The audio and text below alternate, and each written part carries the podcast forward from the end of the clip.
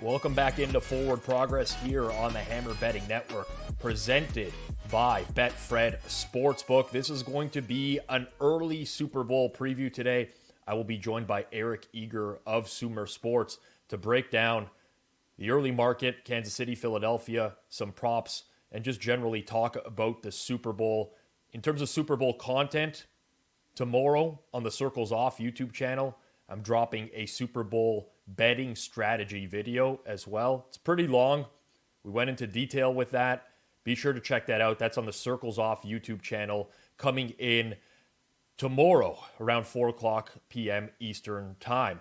If you're in YouTube here, I do see your comments in real time. You can ask questions over the course of the show, and we will get to them over the course of the show. If you're watching on Twitter, that's great as well. Just know that if you are commenting, I do not see them in real time. So hop on over to the Forward Progress YouTube channel if you want to get in on the conversation.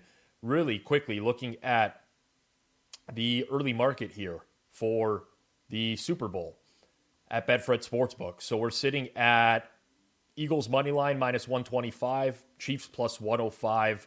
Uh, that's kind of been a little bit of Chiefs money over the course of the last day. Nothing too crazy, but we've seen the spread now settle in at one and a half pretty much across the board. After there was a bunch of early money on the under at open uh, across a lot of shops that opened earlier on, a little bit of buyback towards the over there as well. So we're sitting at Kansas City minus one and a half, the total of 50 in the game. So um, nothing crazy. I mean, we're seeing some super high limits at a lot of these sports books right now, talking six figure limits where you can actually rebet. Um, so any sort of movement at this point would be a substantial amount of money that's coming in on one side or the other. Let's break it down. Eric Eager of Sumer Sports now joins me here on Forward Progress. By the way, if you haven't checked out Sumer Sports, check it out. Follow him on Twitter at Sumer Sports. There was a great podcast that dropped this week as well, uh, reviewing the conference championship games, but also talking about how to evaluate the wide receiver position uh, from a scouting perspective, from an analytical perspective. That was a very, very good listen. I would highly encourage people to check it out. So support what Eric does. Um, I, I think this is some of the best football analysis out there on a weekly basis. Eric, um, I'm not sure if you have your voice after being at, at Arrowhead this weekend. I mean, how was that experience overall for you?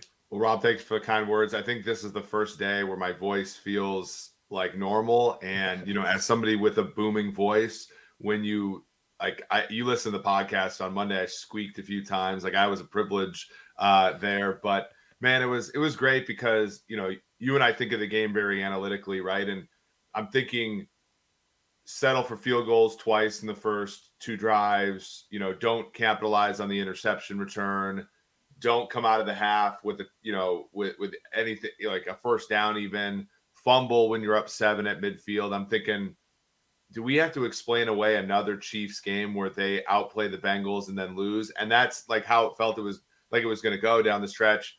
And you know i was you know with all those receiver injuries and stuff i thought if this game gets to overtime i think they're cooked. And you know they they you know inexplicably ended up winning that game in regulation even. Uh, a few calls, of course, went their way, um, you know, which is, I just think, variance at this point. Uh, it was a very exciting game, and and you know, I think it, you know, it, it just uh, preludes this the Super Bowl, which I think will be uh, a game of evenly matched teams that that do it a little bit differently than one another. Yeah, I, I was watching. Uh, I mean, this was after the fact, but Monday I went back to tune into the replay of um, the Hammer HQ watch along that happened. Um, and the fourth quarter of that game was Kanish and Hitman on with Alex Moretto, three guys cheering for the Chiefs. And it was like basically like they were going to a funeral there in the in the final five minutes of the game. It was very, very pessimistic outlook. And it did really feel like one of those games. Like we, we also failed to mention the, the fourth and sixth punt from the uh, the Bengals 37 or 38. Uh, just like a lot of I, I, like Andy Reid, great coach, but Andy Reid doing yeah. Andy Reid things, you know? Well, when you said fourth and six punt, I thought of the one that Burrow threw into double coverage that got caught by Ja'Marr Chase. Mm-hmm. You know, you know, it, again, like you know, the the results matter this time of year, of course. Um, but for with respect to what we're doing here, it matters to like sort of grade it, grade it out and see how the players played. I mean, the Chiefs only gave up two touchdowns to uh, that great Bengals offense with three rookie defensive backs playing the whole time, and both of those touchdowns were, you know, basically aided by third or fourth and long uh 50-50 jump balls. And so, you know, I think that they're and I I was somewhat facetious, but I thought the Chiefs would win big on Sunday, and I felt like at least fundamentally I was proven right, even though the game ended up being close. Um, it is interesting now, though. You take that that that game and how well the Chiefs played and how much better I felt like they've become than the rest of the AFC. You have injuries. You have, uh, you know, they're playing a really good team that is just different than most of the teams they face in the AFC. How much of that do you think translates uh, from one week to the next? Yeah, for sure. And and I want to break down obviously the Super Bowl here. Let's get into it. Full disclosure to the audience, if you haven't picked up on it already, Eric is a Kansas City Chiefs fan. He is pretty good though at remaining unbiased uh, in these breakdowns, so we'll, we'll, talk about it. But definitely, we saw a lot of the um, Vegas shops, some of the offshore books that open this game, open the Chiefs as anywhere between one and a half to two and a half point favorites. Immediately, money comes in on Philadelphia um, to the point now where we're sitting in market as the Eagles favored. It would have been a surprise a long time ago, let's say even a month ago, for the Eagles to be favored in this game on a neutral. We've come a long way um, since Jalen Hurts being out and Gardner Minshew backing him up, and two Eagles blowouts, um, and some concerns now with the Chiefs. Let's maybe start there. You look at the wide receiving crew and the injury designations heading into the Super Bowl. You have Juju Smith Schuster banged up, Kadarius Toney banged up, Mecole Hardman banged up, even Justin Watson banged up. You have Willie Gay uh, banged up on defense, L'Jarius Sneed as well. How much do you think that the early money on Philly was just a there's a lot of positive like upside with betting the Eagles at this point? I think it's entirely that. I mean, we saw the same thing happen, you know, similarly last week when we saw a lot of Bengals money, and um, ultimately that got cut off at two and a half when uh, a few place, you know, a few groups bet Kansas City and brought it all the way back, you know, to close at one and a half for the Chiefs. Um, you know, I think that mo- uh, most of these injuries that are going to affect what the Chiefs want to do are minor. I think that you know L'Jarius Sneed's their, their second best defensive player. Uh, concussions, pro- uh, concussion is either going to be like a one week thing and he plays, or a month long thing, a la Tua, and he doesn't play. We'll find that out, I think, fairly quickly. Um, but then on the other side, Smith Schuster's dealt with this knee injury before. It's been a one ish week kind of thing for him. It's not an ACL, it's not an MCL. It, it's kind of one of those flare ups that he has. You know, I, I'm optimistic that he'll play. Um, but Toney and and Hardman, I think I, I, would be surprised if they were to play. Watson had an, an illness that, that kept him out of that game. Um, you know, and that was really opened the door for Valdes Scantling to have his game because Valdes Scantling was the deep threat that they would basically play about two thirds of the time. They played Watson one third of the time. Valdes Scantling basically played the whole game and took even some of Smith Schuster stuff. I think in, in, in a pinch that works for the Chiefs, and you know MBS did a really good job. But I think you do need that rounded out receiving corps to do a good job against this Eagles team um, with the secondary that has it, you know fairly good players in James Bradberry, Darius Slay, Chauncey Gardner Johnson, and so forth. So it is, and I think that you know basically and anywhere from plus two to minus two is what at most a 10% swing so right. you're not really look you're not really doing a ton here um, by laying eagles right away or taking eagles right away um, and and so i do think you're right i think it's just an upside play in the event that all of these players in weak link systems like secondary linebacker wide receiver end up being out for the chiefs it, it, it does you know smell a little bit like the uh, super bowl 55 where um, you know, they they look good on, you know, it looks okay on paper for them, but ultimately when you get into that game, you're immediately like, oh, this is not going to happen here um, because of the injuries. Yes. So I, am going to say what like no traditional member of the media would probably say over the course of the next two weeks, but I will be absolutely floored if L'Jarius Sneed does not clear concussion protocol or does not play in this game. Like yeah. this is the Super Bowl. I get it. There's more of an emphasis on head trauma now. I'm not suggesting that he should play regardless. That's not what I'm saying, but it's the biggest game of his life. I think that there's a very high likelihood that he's going to find a way to play in this game. Uh, as scary as that sounds, if there are still symptoms or whatever, I, that's just that's just my two cents on the situation. So I would not rule him out. It's the wide receiver.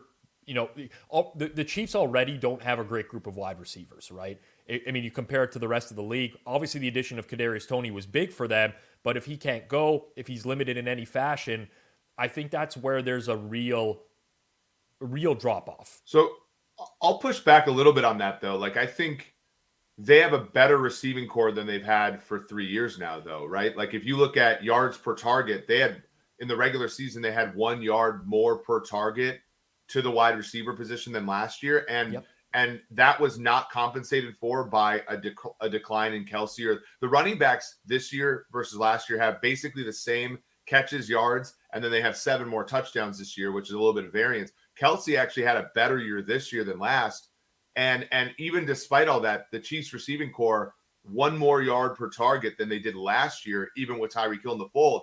It's just that they don't have that top end player that they've had before. So when things get when they play elite defenses, there isn't that one guy that can go out there and get the, them a bucket. I think the Valdes-Scantling game against the Bengals is more of an aberration than something that they'll be able to count on next Sunday.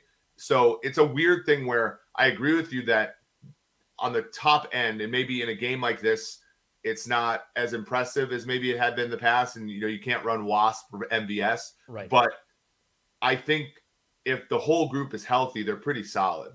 I'm not suggesting that they're not solid. Like I think the yards per target thing is a little bit skewed by the fact that the Chiefs, for about the first third of the la- of last season, went through like this transformation process on offense where they yeah. were just caught off guard by the defenses that they were playing up against and they were trying to run the same offense that they were uh, you know a few years prior and teams just weren't giving them the downfield shot or anything like that so i think ultimately i mean i'm not i'm not suggesting it's a bad receiving corps by any stretch of the imagination like there's far far worse out there but i would say that it's probably average and if you're missing players um, yeah. that's significant for me, you know, I'm looking at the at the at the talking points surrounding this game, and the Eagles might be one of the most challenging teams to figure out in recent memory, like any season that I can remember for a long time, because they have again, it's the same talking point as last week, but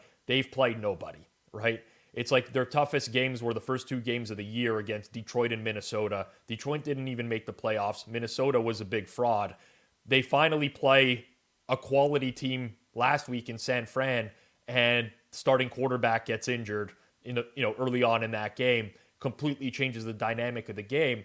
And I feel like there's people that are on very opposite ends of the spectrum when it comes to the Eagles, which is they're a fraud. They haven't played anybody.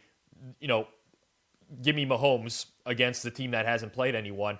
I'm on the other side of it, where I think that they are just victims of having had an easy schedule, but their their personnel is so good on both sides. Like, you know, if you're game planning to beat the Eagles, there's not very many weaknesses there. They have a very good offensive line. They have two dynamic receivers on the outside. One of the most underrated tight ends, in my opinion, in, in Dallas yeah. Goedert. Top Defense, defensive line that can basically like rotate seven or eight guys in you, Haason Reddick, great pass rusher, great corners. Like, I, I, I think the Eagles are a, a super complete team, and people just discredit it because of the schedule. Well, not only that, I mean, you're right. It, it, it's weird because it's not like this is some 11 and 6 team that had an easy schedule. They're 14 and 1 when their quarter or 13 and 14 and 1 when their quarterback played, right? So like this is it, it's weird because what do you really expect them to do? I think that the the hard one here is, and we talked about this last week. I think you know my the biggest the biggest thing I said about the game was whoever got out ahead was going to win that game by margin because of the running game and like how you know both teams snowball on other teams. Yep. And the Eagles, we we've seen that in both playoff games where they got out ahead and you know it just got out of the other team's hands because they could run the football so well.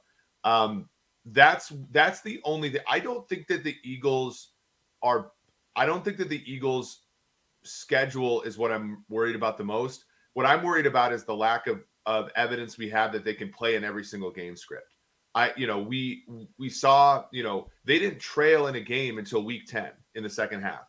And and in that game you and I were were on the the uh, you know, the Monday show where we come out in the second half against Washington, and it's just like Hurts like really struggled throwing the football when other teams knew he had to throw it. Even against Indianapolis, a team that won their first Jeff Saturday game and then lost that Eagles one, yep. and then lost the rest of them. The Eagles had to win that game on a last go ahead touchdown where Hurts didn't complete a ball on the entire series. And so to me, I think, and you saw a little bit of it on Sunday, if Hurts drops back and you play disciplined defense and give him a little bit of pressure, I think that that's really how Kansas City can win. And you know that that's to me the only issue is like we do not have a ton of evidence that when when the chips are down, Jalen Hurts can throw the football when they know he has to throw the football. And so, you know, can the Chiefs stop the run enough? Can they get out ahead on offense enough to make that situations one that the Eagles have to play in? Neither NFC team has had to or, or got to. So we don't. So that's like the whole thing. I I think that that you know it's probably a coin flip as to whether or not the Chiefs can get Hurts into that situation, and then I'm very very skeptical if they if they do that Hurts can get them out of it. Yeah. So uh, I I echo a lot of what you said there because I watched Eagles San Fran last week, and it very much felt like the Jalen Hurts of last year rather than the one we saw this year the one where I was like, oh, I don't know if Jalen Hurts is the guy going forwards. Like he can do some nice things, he can scramble, break the pocket, but does he have the the, the passing attack? And I think that's what a little bit of pressure does. And for the most part, the Eagles O line, which is fantastic across the board, has been able to keep him clean. And th- again, this is not to discredit Jalen Hurts, but he's definitely a beneficiary of having that O line. And we saw when a team is able to break that down, even on some plays, the offense isn't as free flowing as we've seen. Yeah, I mean, this game is a really interest. It's both it's A and Z of how to build a team, or or how what you have to like. Patrick Mahomes. What's so special about this Chief Super Bowl appearance is they don't have the benefit of the rookie deal quarterback, right? right. Like you know, every single Super Bowl since 2012, with the exception of one, has included a quarterback or a team, sorry, that was built around a quarterback making rookie money. There was the Wentz Super Bowl where you know he didn't make it, but like, and and the Eagles have supercharged that approach. They got Hurts on not only rookie money but second round rookie money. So then they trade a draft pick for for AJ Brown, give him the max deal. Obviously, they have Smith. Um, the defense, they got Bradberry when you know a lot of other teams couldn't afford him at that time. And you know they trade for Chauncey Gardner Johnson. They, I mean, they're and in the middle of the season they pick up Ndamukong Suh and Linval Joseph. Like they just are piling stuff around Hurts, and that's awesome. And that's a way I think most teams that don't have a Mahomes should try to win. It's just then the the hardest question in football is then when some of those things break down, can you trust that quarterback to make plays? And I think that that's an unknown. I don't think Hurts has passed that test yet, regardless of how well he's played and admittingly how, how, how fun that team's been to watch this year. They brought in a Robert Quinn as well, who just turns into like a rotational player. Yeah, yeah. And like Derek Barnett's on IR too. Like the, the depth that they had at that position is absurd. This is a good question from Brad, and uh, it, it, brings me to another talking point. But can this Chiefs defense mimic what the San Fran defense is, though? They don't have the horses across the defense like San Fran does. I really think Hurts wasn't fully prepared for the San Fran speed. So, another comparison that's being drawn is to the Super Bowl a few years ago Kansas City, Tampa Bay, where Kansas City had like the elite quarterback. Obviously, it was still Mahomes Brady. It's not like Brady was a scrub at that time or anything like that. But where we watched the domination in that game was at the line of scrimmage on both sides of the ball, where the Tampa O line kept Brady clean for the most part. The D line for Tampa in that game just destroyed Kansas City. Now, that's a couple years ago. Personnel changes. Things, you know, I don't think Kansas City is like they're far removed from that, in my opinion. I think they're better on both sides of the ball at, at the line of scrimmage, but it definitely is a concern for me when I break down this game yep. because I still think that the Eagles have a big advantage in the interior here. And this is to me, you know, I haven't bet the game, full full disclosure to everyone out there. But this is to me what gives the Eagles the edge here and why I'd be willing to like I hate betting against Mahomes in a game where Mahomes basically just has to win, right? Yeah. The, in my opinion, the greatest quarterback I've ever seen play. Not not the goat in terms of like career achievements or whatever. Patrick Mahomes now is the greatest quarterback I've ever seen in my life. So the thought of just betting against him to win is I don't want to do it. But I, I do think that the Eagles have some big stylistic mismatches in that in this game where I, I, could see a replica of a couple years ago. Like people just think that this game is blowout proof, right? Like two great teams. I don't think so. Like I could see scenarios where the Eagles win by margin and make the Chiefs look really bad. Yeah, for sure. I mean, look, the the Chiefs offensive line that played in the Bucs Super Bowl is maybe the worst offensive line ever assembled in an NFL playoff game. Like that, you know, you're looking at like uh was it Mike Remmers playing left tackle? Andrew Wylie's actually a holdover. He plays right tackle still. They have Nick Allegretti, I think Austin Reiter, and I'm trying to remember like um Stefen Wisniewski. Like that was a that was the R in war basically all around that offensive line. Now, Orlando Brown is not a great left tackle. Like Orlando Brown could be had. And when you think about Josh Sweat, you think about Haason Reddick, who I didn't even mention in that, you know, rant earlier. Like that guy's that guy's the first guy in NFL history to have 10 or more sacks three straight years with three different teams. Like he's a, a baller and and and and you know and but I do think interior, you're talking about Creed Humphrey, maybe the best center in the NFL. Left tackle Joe Thuney makes and earns 16 million a year. Trey Smith was a little banged up on Sunday, but he's a pretty good right guard. And what the Chiefs did, so one one game that might be instructive, and again, I don't have, I'm not betting the Chiefs in this game. I actually think the number's fine, and I and I I think there's like you said, too much variance to really have a strong feeling on either side. But when you look at a game that might be instructive here, is when they played San Francisco early in the season. What the Chiefs did with their running backs and tight ends was flare them out and chip on both tackles every single play. And they even had a touchdown called back because one time McKinnon was too far outside the tackle box and when he when he chopped the guy down and they called a penalty. But for the most part, they were able to neutralize Bosa uh, and and company by doing that. Eagles are even better than the Niners are up front, so that that might not be worthwhile. But in that game, they got hundred yard games out of Valdes, Scantling, and Smith Schuster. Like that's that's the formula for beating up this defense. But it's thin, right? Like they, they have to make sure everything goes right. They have to make sure Mahomes has the mobility that he's accustomed to, which is not a, nowhere close to a lock. In fact, I probably think it's an underdog.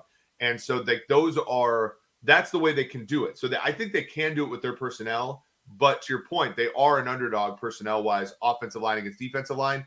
And I think even though the Chiefs defensive line was amazing Sunday, they're underdogs against on the other side of the ball against what is a very good Eagles offensive line and what is a very good Eagles offensive scheme with Stoutland and, and Steichen both working in tandem to make sure that they get you know all the angles and stuff like that, both in the run and the passing game.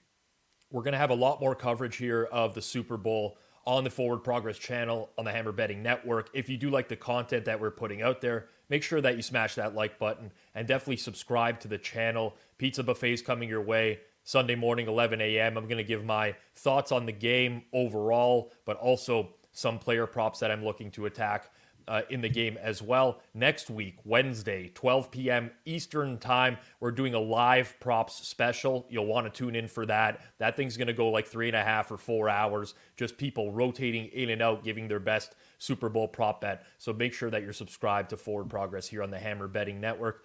Uh, Eric, I do want to talk to you about like some Super Bowl betting strategy just in general. And there's the Super Bowl, in my opinion, is a very different game than what we see from like a week nine game in the regular season, right? You got the two weeks to prepare for both teams. You have the media spectacle prior. You have the the nerves of this being everyone's like the biggest game of their career for the most part. You have the the 40 minute long halftime show or whatever, right? And there's a lot of these short, you know, there's small sample trends, right? Whether it's the low scoring first quarters or the high scoring third quarters um, or teams breaking out trick plays at a, at a much higher rate. And I think there's a divide on whether or not this stuff is useful or not. I'm in the camp of that it is somewhat predictive of what we're going to see going forwards because of the fact that this is a different game. It's not just a, a, a regular game. I'm curious your take on that. If you put any stock into like trends we've seen in previous Super Bowls, whether you think that matters in breaking down this upcoming Super Bowl. I think if you can tie a reason to it, like a, you know, I, I think the, the hard part about math and statistics is like a lot of statistics is black box and a lot of it is like, you know, data in, data, you know, predictions out, and you miss the mechanisms associated with it. So let's take, for example, the kickoff, right? So opening kickoff, um, you know, the, the price for a touchback you know, is anywhere. I, I you know, I, I, have to think about historically, but like minus 130 to minus 200 as to whether that opening kickoff is going to be a touchback. And if you just look at regular season games played in stadiums uh, like Glendale, like it should be more than minus 200 for the opening kickoff to be a touchback if both teams prefer kicking touchbacks, right? There are some teams that like to kick it short and cover, but like you can handicap it pretty well. And the price is almost always shy of what you would imagine it. And like if you were just going on season long numbers, you would say bet the touchback every year. But what's the mechanism? Well, the mechanism is that the new football is hard as a rock and shiny and all that stuff. And so that's the reason why. So I think that if you can tie a mechanism to why the the price would be independent of the base rates that are associated with regular season and and Super Bowl, then it's a then I think that it has all the validity in the world. And so that's and so when you say like why are third quarters a more uh, higher scoring? Well, they 40 minute half times and they don't get to watch Shakira, right? We you know, they they have to focus during those 40 minutes. And so like I think that that you know, if you can tie a mechanism and a reason to it, that doesn't necessarily mean you could be overfitting in your mind, right? And it could be narrative driven, but like the like the situation, like oh, if the football is hard as a rock and the and the kicker can't break it in, well, then of course he's going to kick it shorter. That makes all the sense in the world. And then it's about kind of you you know using more of an art than a science to create the price. So I I think that many of them, especially when they crop up over and over and over again, and there's a mechanism that you can tie to why that happens, then I think it's valid. I'll go even further. Like if I'm Isaiah Pacheco or Skyy Moore or Boston Scott, and I I catch the ball two yards into my end zone in a, in week seven, and the coach has been telling me all week like we're gonna take a knee if it's okay. I'm gonna take a knee in the Super Bowl. You better bet I'm gonna like try to bring this one home for a, a kick return touchdown. Like it's I I just think that there are mechanisms in the game like that that don't exist in just a regular game. And I think it's discounted too much by like the math. And listen, I'm a huge proponent of math. Like anyone who who's seen my stuff, I just think that there's like another way to think about things sometimes and say exactly what you said. Like, can I apply logic to this situation that might, you know, dispel the existing math or the existing data? And I think with the Super Bowl, we get a lot of those situations. Yeah, I agree, and I and I think that that you know the the, the two passers per game thing, like you know, uh, the teams are always going to be trying to find an edge there, especially when you know you. It, it's interesting when you have two teams, and again, this is another mechanism when you have, and and this is for further data. I actually haven't done this analysis, but if you have if you have two teams that play in the same division, do you have more or fewer trick plays? Because two teams that play in the Super Bowl are generally speaking, it's not usually a rematch that season. Sometimes it is, but most of the time, even if it's a rematch, there's not two teams that are familiar with one another. And so, do do trick plays happen more or less when you have less familiarity? Um, you know, how can you apply that? Do teams go for fourth downs more or less when they are not when like if if it's if it's Bengals Ravens and you've seen and the Bengals have seen every one of these stupid ass Ravens fourth down rollout, no one wide open plays I don't actually blame John Harbaugh for kicking as much. But if John Harbaugh's playing the Packers and they haven't seen him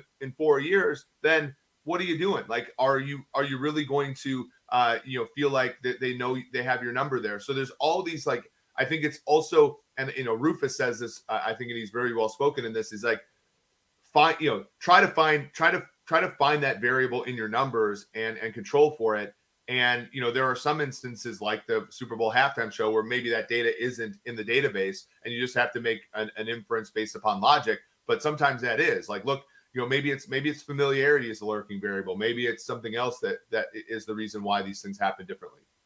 I don't like to give credit to Rufus as yeah. you know, I try I try not to do that here on Forward Progress. But yes, he does he does say that, which is I mean it's very valid. I mean you can learn a lot from uh, from what he has to say. Sticking with the math side of things, for a second here. Another big topic of conversation in the betting community this week. If you like the Kansas City Chiefs on the money line, why not just bet Patrick Mahomes as the MVP? If you like the Eagles on the money line, why not just bet Jalen Hurts as the MVP? The likelihood that a quarterback is going to win the MVP is super high. I'm curious your thoughts on that because I made this argument two Super Bowls ago, which was the Mahomes Brady Super Bowl. And I was like, there's no chance in hell. Never, I never want to like. let's never say 0%, but what it would take for one of these guys not to win the MVP in that game, the total was 56 and a half, if people recall. So we're going to get like the likelihood of a high scoring game is going to mm-hmm. be there. What are the chances that one of these guys is not going to win it? Now, this trend has kind of continued on year after year, where people, instead of taking the plus 105 with um, with the Chiefs to win on the money line, they find a better price on Mahomes. Instead of laying minus 125 with Jalen Hurts, you can get plus 110 on the money line at Betfred Sportsbook. So, curious your thoughts on that um, in terms of whether or not that math makes sense. And, like, logically, again, there's like, this is a human element in this, right? Because this is a voted yeah. upon award. Yeah, it's really funny. Last year, the Monday of the Super Bowl, uh, I know yeah, we've had we've had uh, shows with Drew, myself and Drew Dinsick, and um, one of the the sportsbook operators. We were all out for drinks, and we were actually like writing on a napkin like what the process was for pricing out Stafford MVP uh, and, and, then Burrow MVP because you know you I, I, think this is one where you really do have to look at and actually price it out, where it's just like you know for for Stafford last year was if he throws interceptions is he going to get the Super Bowl MVP? And the answer is probably no, because we went into the game. He was the league leader in interceptions, yep. and so that was going to be tied in. And we we had priced into our brains this idea that he was not the chief guy winning these games. And so obviously Cooper Kupp wins the the MVP, and there was a space there uh, for people who thought this way to lose, right? And and it is like a it's not a, a true Polish middle, but it is like a, a situation where you can get screwed uh, if you try to bet both sides and you leave a little bit of a middle there. But we also see situations like Patrick Mahomes' Super Bowl where he did throw two interceptions. Um, Damien Williams, the running back for the Chiefs, ran for 125 yards and two and scored two touchdowns, including the game-winning touchdown and the and the game-sealing touchdown. He doesn't even win. And so, like, I think you'd be you'd be very reasonable to look at the Chiefs and say, other than Mahomes and maybe Chris Jones, there is not a guy that can win MVP for that team in the event that they win. And then you look at the Eagles, and that's where it gets hard, right? I think with the Eagles one, it's very tough to make the argument that betting Hurts to win MVP is super correlated. it, it is correlated, of course, very correlated. But the daylight between Hurts MVP and Eagles win is pretty big. And and specifying who that guy is, and this was the, the, the issue with the Tampa Bay Super Bowl. Tampa Bay's defense was amazing, but they didn't have one guy, right? The way that the Rams had Donald. And, and right. you know, you look at Haason Reddick being kind of the, the, the host of the town now, and you know Darius Slay being a big name. The the Tampa Bay Super Bowl, the defense won Tampa Bay that game, and the running game was really good in that game. But all of the parts for Tampa Bay, there wasn't a star, right? There wasn't a guy you could point to and say the defense played well. You know, a la the 2000 Super Bowl where Ray Lewis won the MVP despite like the fact that Chris McAlister had an interception for a touchdown and all this, yep. like that. That I think you have to think through and and put probabilities to. And you know, once you do that, come up with a price for for each player. And if there's daylight there, bet it. If not, and I I'm guessing in this game for the hurt side, there's not. Don't bet it. it you know, if, if there's not daylight. So Brad says, I think there's a much higher chance another Eagle wins it over another Chief. I agree with that. Yeah, much higher. Much higher. Much, much higher. So the, the, the Chiefs 49ers Super Bowl is a prime example, right? Like, but this is also like a narrative based award. I, I don't think it's just strictly Super Bowl either that you have to factor in here. Like if you're uh, if you're voting on this award, and even Mahomes, let's say, hobbles around a couple times in the game on on his gimpy ankle, and they end up winning the game, like who's not going to vote for Patrick Mahomes hobbled? Like it's going to happen, right? There are scenarios. Like in my opinion, Travis Kelce's been targeted like a million times in the postseason the last two years, right? I think two weeks ago he got 17 targets. There, there are scenarios here where he gets like half the targets for the team, 100 yards, and a couple touchdowns, and Kelce's very well liked, likable player. Like that can totally happen, right? But yep. I think that in the Chiefs' case, it actually does make a lot of sense to bet the Mahomes number I think the likelihood of Mahomes winning the MVP if the Chiefs win the game is probably in the 95% range. Like that, that was what I was going to put. I mean, the, the, you, you have to chase the, you're right. The narrative is so interesting.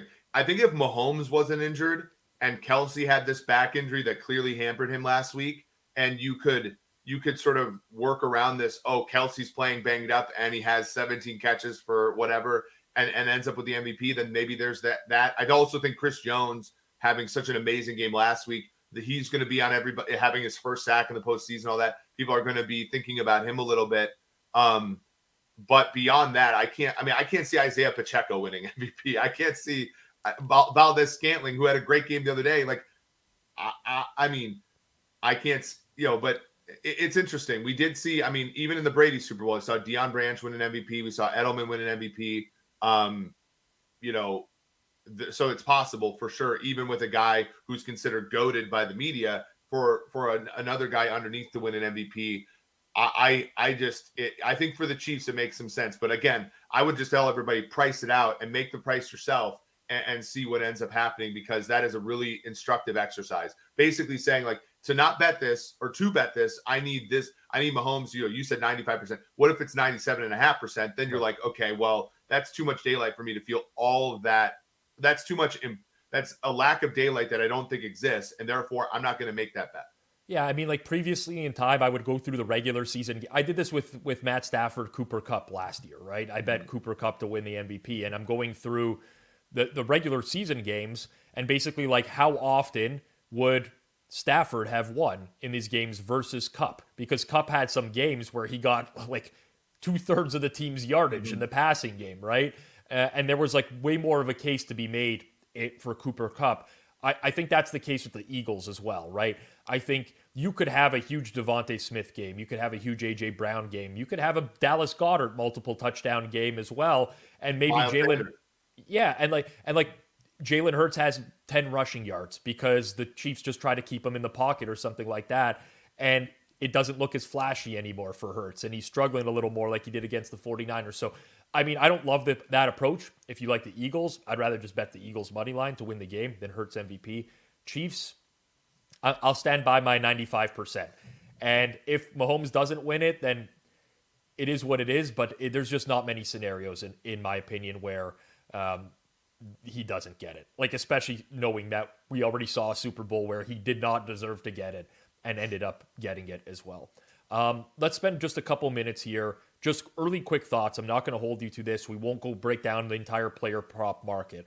But if you had to pick one player in the game that you think could outperform their expectations going in and one player that you think will underperform versus their expectations, who, who would be those guys?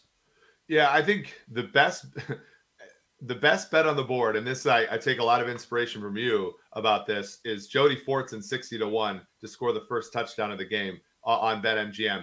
Um, you know, I, I I know we're, we're sponsored by Betfred. I want to make the point that BetMGM hangs some of the worst numbers in the market, and so I, am I'm, I'm I'm more throwing Bet, Betfred the flowers as opposed to uh, you know pointing out another sports book. But Fortson um, was on the field for I, would have to look at the but from my estimation, like what 15 snaps or so. Yep. Um, you know, if if they don't have Smith Schuster, if they don't have Skyy Moore, if they don't, or not Skyy Moore, if they don't have some of the other guys, Hardman, Hardman's a big red zone guy for that team, right? So if he's not there, um, then then there could be a problem. Um, I think that Fortson is a guy that Mahomes likes to look to on fades and slants, and he's in the he's on the field in the red zone. Um, especially if they if, again if they're down at wide receiver, they're going to play a lot of three tight ends and he was up on Sunday instead of Blake Bell, who was healthy. So I think that he's the guy. Uh, when I think over shooting over expectation, you're also getting a better price because he didn't get a target last week, even though he he was on the field a lot. That's my one that I like a lot. This is one where the market has actually moved against me, but I actually like Jalen Hurts under passing yards as well. Like I, I think that there's a number of a number of outs here. If the Eagles win, like we've seen it already. Eagles win in the playoffs is an under and and an under Hurts uh, passing yards uh, look, and um and then back to my original point, like if the Chiefs were to win and be in control of this game, I think that Hurts is going to struggle, and I think also we've seen them want to run the football even when behind. So I just don't see, and, and I think a lot of people are gravitating to the week four or five game last year where they played each other and Hurts put up a ton of yards, yep. and they're like, oh, that's evidence a this Chiefs defense is better and more and more explosive and faster than they were last year. But also, I think the Eagles are much more committed. Like I think the Eagles say we got here by running Hurts, by running our backs. by being very conservative on offense in a, in a good way, I think, not like the bad way. And that's kind of their identity. I don't think they want to drop Hurts back that much, even if, you know, unless it's completely necessary. And the situations where it's completely necessary, as we talked about, are far fewer than 50% of the game. Yep, fair enough. Uh, I know you mentioned like briefly Skyy Moore, but he's one guy that, as the injury situation plays out for the Chiefs over the course of this week, I, I could see Skyy Moore filling like a Kadarius Toney role where it's kind of a coming out party for him, where they utilize him effectively in the screen game as a wide receiver. I don't know yet. We're still ways away from seeing how this is going to play out and who's available for Kansas City. But if we are missing guys, I, I, I mean, I've always been a fan of Skyy Moore. They're utilizing him a lot on special teams right now because he's a dynamic player there. But I could see this being the type of game, couple weeks to prepare, where they try to incorporate him into the offense. A couple, I think you're 100 percent on. One of the things I tweeted out yesterday was both of these head coaches are really good, but how Sirianni is really good, which is in in-game decisions and stuff. I think that that's good with one day of rest the the way Andy Reid's really good, not in the in-game decision making or time management or whatever. He's really good in the scheme, and I think at the the bye helps him more than it helps Sirianni. So when you're looking at you know edges there, Skyy Moore has two outs to be productive in this game. He has the Kadarius Toney, Mecole Hardman type of receiver where he might get catches that aren't really catches, right? The little pop pass things on the the, the stuff that they like to do to Hardman and Toney um, but he could also play the Juju role, which I think is actually his direct receiving line. When they're all healthy, he's Juju's backup. So I think that there's actually two ways in which he can be productive in this game. And and, and I think that he's going to play regardless because I, I think that I put the probability of Juju and then either Toney or Hardman being healthy is almost it almost zero. Like I think you're you're you're you're looking at an and probability that's very small. And so I think he either plays as Juju direct player or he plays as Hardman and Toney's direct player uh, in the Chiefs offense. In, either case, I prob- they'll probably scheme up plays for him. Yep. Uh, I completely agree with that. Uh, Eric, appreciate you joining me. Uh, let the viewers know uh, what, what's going on for you during Super Bowl. Yeah, so I'm at Eric Eager underscore on uh, Twitter. Um, I will be at the Super Bowl Tuesday and Wednesday doing you know various Radio Row stuff. Uh, I, I, certainly uh, look forward to that. And uh, yeah, at Sumer Sports on Twitter, we're posting a lot of graphics and stuff like that associated with you know anytime a new head coach is hired or um, you know a player like Brady retires or something like that. We're, we're trying to keep everybody up to date on that kind of stuff. So check us out there, Rob. This has been fun. All right, Eric. Take care. Enjoy Media Row next week. All right, that's Eric Eager of Sumer Sports. I would highly recommend checking out the podcast. Just follow Sumer Sports on Twitter, S U M E R. Um, they tweet out all the content, so on and so forth. But uh, the stuff with Thomas Dimitroff, who used to be the uh, Atlanta Falcons general manager, is really good. Um, really, really good stuff. So I can't re- recommend that enough. Uh, I'm personally back Sunday morning, 11 a.m. Eastern Time, here on Forward Progress. Again, if you enjoyed the Super Bowl breakdown here, the early preview, smash that like button, subscribe to the channel, and if you feel like it, tell some friends. Just let them know that this content is available to them. We'll be producing stuff well after the Super Bowl as well in the offseason, breaking down all sorts of offseason moves. So, plenty more to come here on Forward Progress, which is the NFL division of the Hammer Betting Network. Thank you very much to Betfred Sportsbook for sponsoring our content. If you are in Arizona, Colorado, Ohio, Iowa, or Pennsylvania, actually Nevada now as well, where they are licensed, make sure you check out Betfred. Uh, again, I practice what I preach. I bet at many different sports books, as many as I can. If I was in a state with Betfred, I would 100% be betting at Betfred. You can always find edges at different books. Great live in game product as well. Make sure you check out Betfred Sportsbook. That's it for me. Thanks to everyone tuning in. This has been Forward Progress here on the Hammer Betting Network. Peace out.